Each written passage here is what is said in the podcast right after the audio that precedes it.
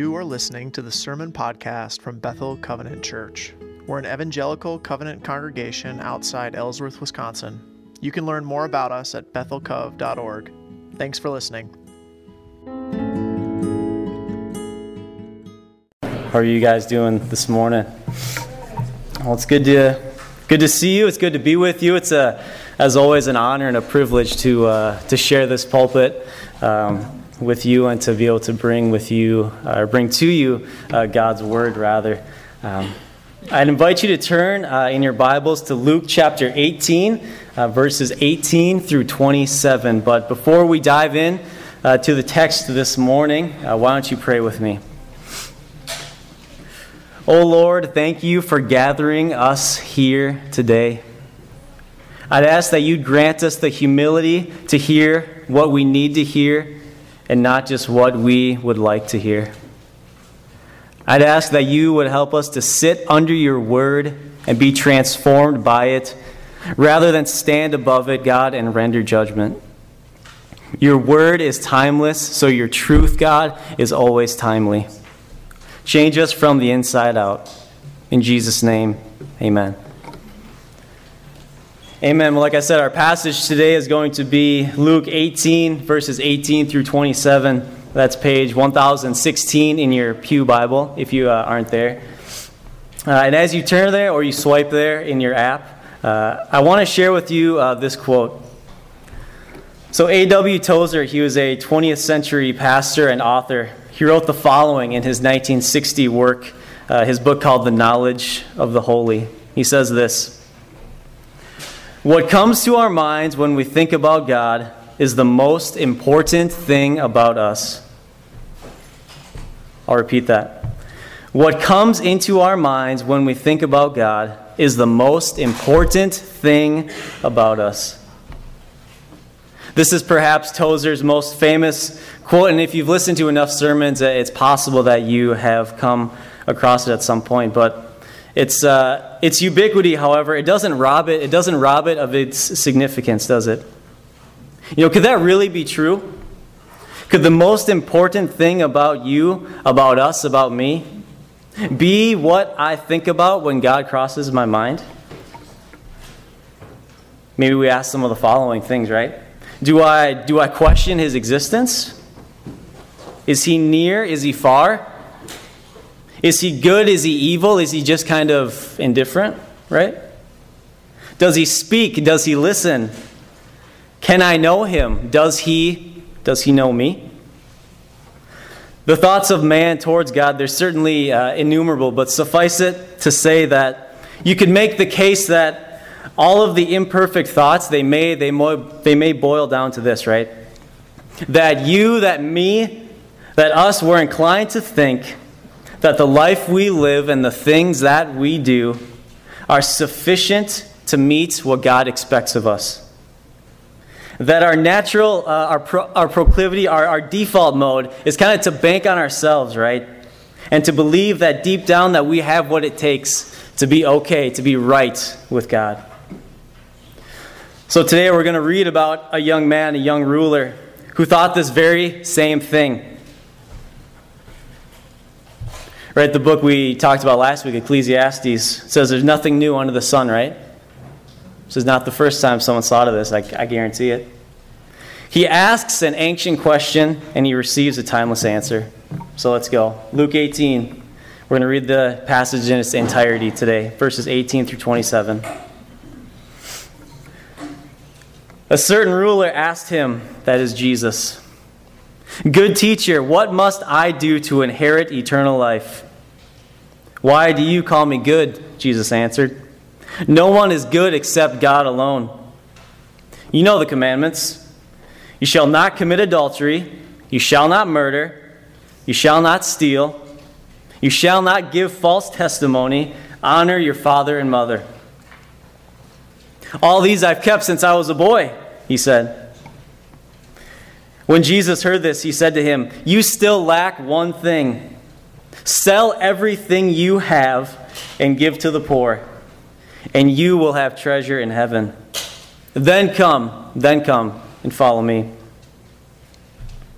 When he heard this, he became very sad because he was very, very wealthy. Jesus looked at him and said, How hard it is for the rich to enter the kingdom of God. Indeed, it's easier for a camel to go through the eye of a needle than for someone who is rich to enter the kingdom of God. Those who heard this asked, Who then can be saved? Jesus replied, What is impossible with man is possible with God. What's impossible with man is possible with God. See, our passage, it ends with a, a, burst of hope delivered from Jesus. But as we have read the journey that, that brings us to that hope, it's not without heartache, it's not without remorse, right? What's our question? What's our ancient question, church? Good teacher, what must I do to inherit eternal life? Maybe framed in a different way. Good teacher, what must I do to be right with God? What must I do to be favorable in your sight? See, that's the question that we're examining today, and, and by no means is it a small one. It is perhaps maybe the essential question of humanity, right? What must I do? What must we do? What actions, what steps, what requirements, what checklist must we fulfill to make ourselves worthy of God's acceptance? As we continue on in the passage, uh, we see something that I think is very interesting, and it's almost kind of funny on behalf of Jesus. Uh, it's not really ha ha, you know, lol kind of funny, uh, but more like if I don't laugh, I'll cry kind of funny. Uh, I've been there before. Jesus calls to the carpet, he calls to the carpet our innate human desire to perform and to gain favor from God. And in his, his own way, he kind of lets the rich young ruler, he kind of lets him think that what he's done and what he's doing is sufficient to please God, right? It's a little humorous in that Jesus, he kind of he kind of itches this young ruler's ear a bit, and, and all the while he's almost kind of laying leaves and sticks on top of a giant hole in front of this guy, right? Um, verse 20, Jesus goes on to basically say, if you, if you have your, your scripture open in verse 20, he says, You know the commandments. You, you know, you know what to do. Don't cheat on your wife. Don't kill anyone. Uh, don't steal anything. Don't lie about anybody. Uh, show respect. Show respect to your mom and dad. For those of you who may be familiar with Scripture, maybe some of you aren't, but, uh, but, but if you are, what's, what's Jesus referencing here? Yeah, the Ten Commandments, right? But, but not all of them, right? Does he list all of them? All right, we're going to come back to that. Awesome! Good news for me, says the young ruler, right? I've kept all these since I was a boy, and it looks like I just punched my lottery ticket, right? I'm in, I did it. I can't believe this is happening. Yeah, I can maybe picture like Gatorade being dumped on his head or something, you know, for the victory. Or what would the first century equivalent be? Olive oil, maybe? Just a big vat of olive oil in celebration over this dude's head. And it is a celebration, right? Human effort, his efforts have triumphed. God has no choice but to relent and accept what he's done, right? Accept what we've done. But you still lack one thing, Jesus says. Hush. Maybe the hugging has stopped. Maybe the confetti has finally settled to the ground, right? The young ruler looks at Jesus, maybe uh, confused, maybe puzzled. And what does he say?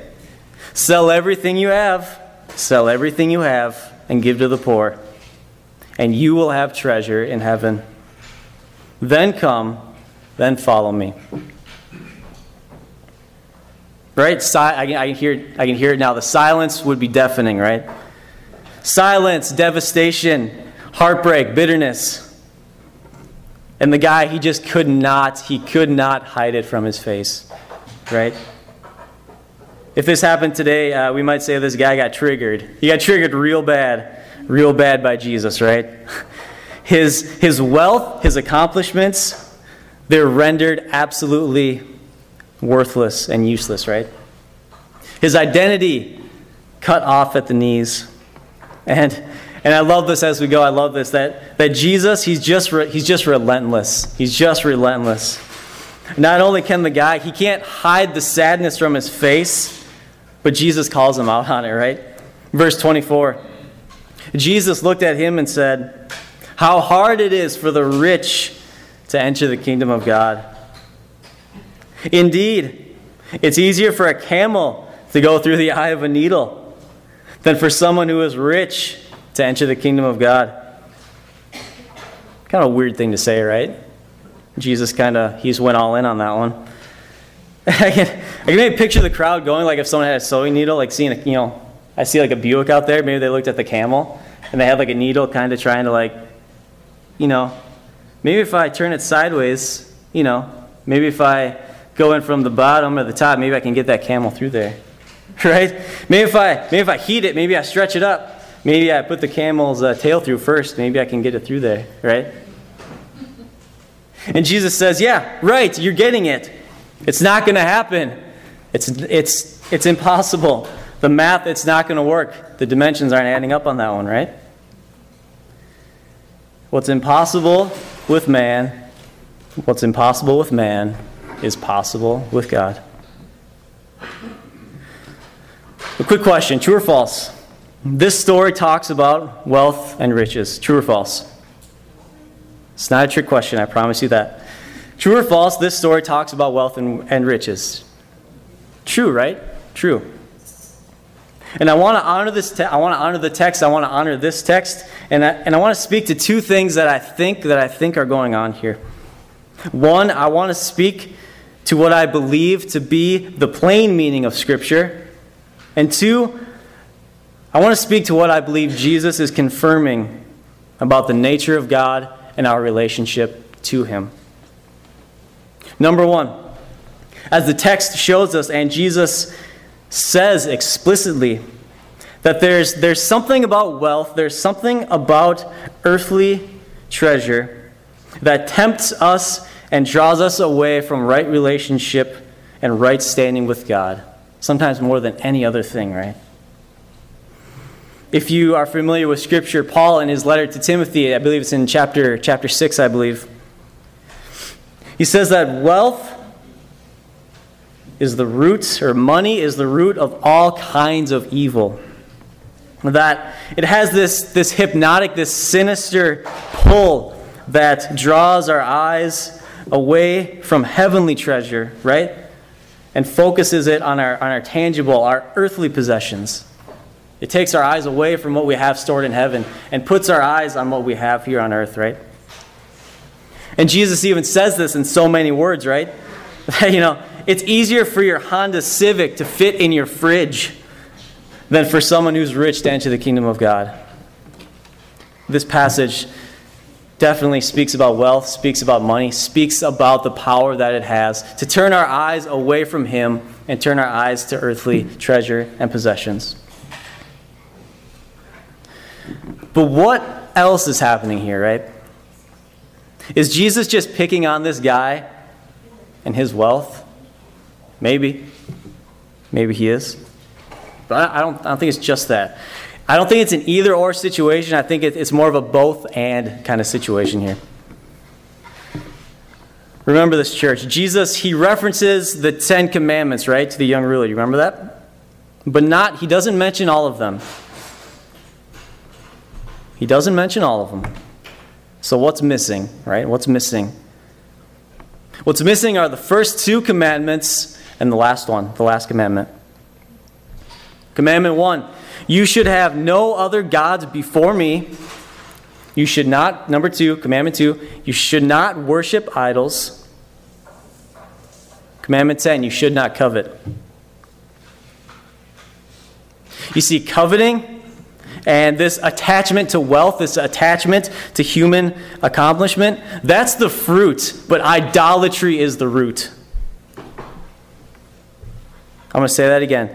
Coveting, that is wanting what you, what you don't have, and attachment to wealth and human accomplishment. See, those things are the fruits, but idolatry is at the root.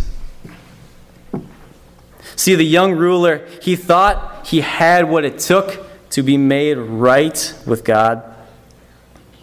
And apparently, so did everyone else, right? I love this. Verse 26. Um, th- those who heard this asked, Who then, who then can be saved? Right? Who's got a better resume than this guy? Right? He's kept the commandments. He's wealthy, which may be, you know, a sign of favor from God. Right? He's the best among us. His LinkedIn resume is stacked to the brim, right? He's the best we have. He's the best among us. Who then can be saved? Who then can be saved? What is impossible with man is possible with God. Remember that, church. One thing you lack, says Jesus, right? You love your gifts, but you don't love me. You love the law, but not the lawgiver. You worship the blessing, not the one who blesses. Right? You bend the knee, you bend the knee to creation, not to the creator. It's idolatry, right? At the root of it. Taking a good thing, taking a good thing, turning it inside out, making it a God thing. You see, the young ruler, he thought he was justified, right? He thought he was made right with God by obeying the commandments. But in reality, he, like so many of us, he turned that blessing, he turned that good thing, he turned that good thing into a God thing. At the root, it's idolatry. It's not having Jesus, not having God at the center of our lives, right? But me, you, us, right? We're, uh, we're no different, right? it's easy to read Scripture and to, to pass judgment. But who among us is different, right? How many of you would like your worst day recorded for human history? How'd that look? How would you feel about that? Would you look good? Bad? Hide your face from what it said? Right? Who among us is different? Who among us, if left to our own devices, right? Would, as, as the great theologian John Calvin, he said, how many of us would substitute vanity and an empty phantom, an empty phantom in the place of God, right? Who among us is different? I know, uh, you know, KTIS is uplifting and encouraging. Yay! And uh, we'll get there. I know we're not there quite yet, but we're getting there. Here's the truth, as this young ruler found out, and that we see in Scripture today that we just don't quite have what it takes on our own.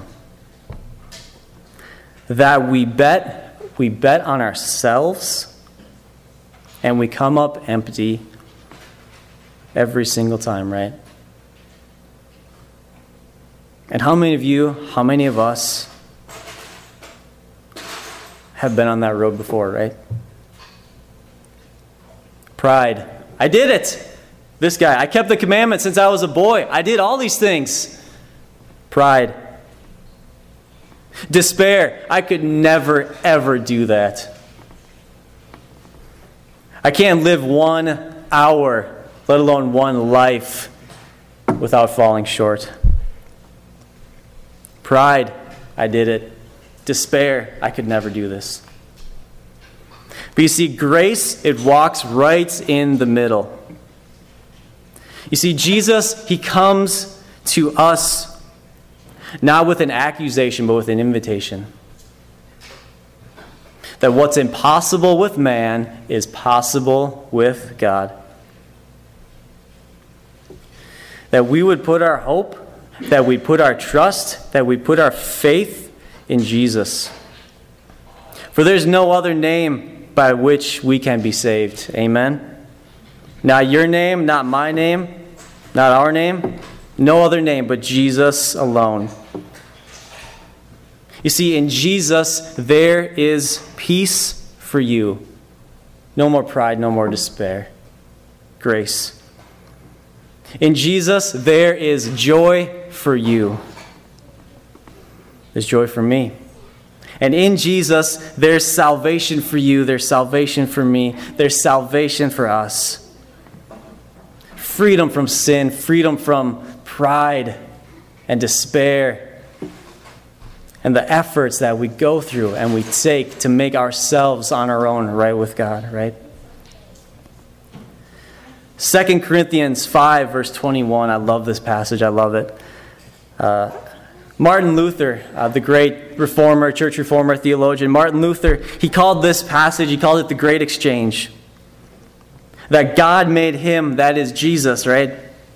Who had no sin to be sin for us, so that in him we might become the righteousness of God.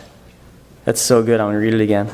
God made him, that is Jesus, who had no sin to be sin for us so that in him we might become the righteousness of God. As we prepare for communion, we do remember the shed blood of Jesus poured out for us. We remember the bruised, the beaten, the broken body of Christ. Indeed, while we were still sinners, right, as Scripture says, his body broken for us we remember that apart from the saving work of Jesus, that we be ruled by the tyranny and the, the folly of our sin. We remember that left on our own, left on our own, apart from the saving work of Jesus, that we'd be but orphan children, right? And we remember that once we weren't we weren't a people. But as his word says, that now we're the people of God. We remember that what is impossible with man is possible with God. Let's pray.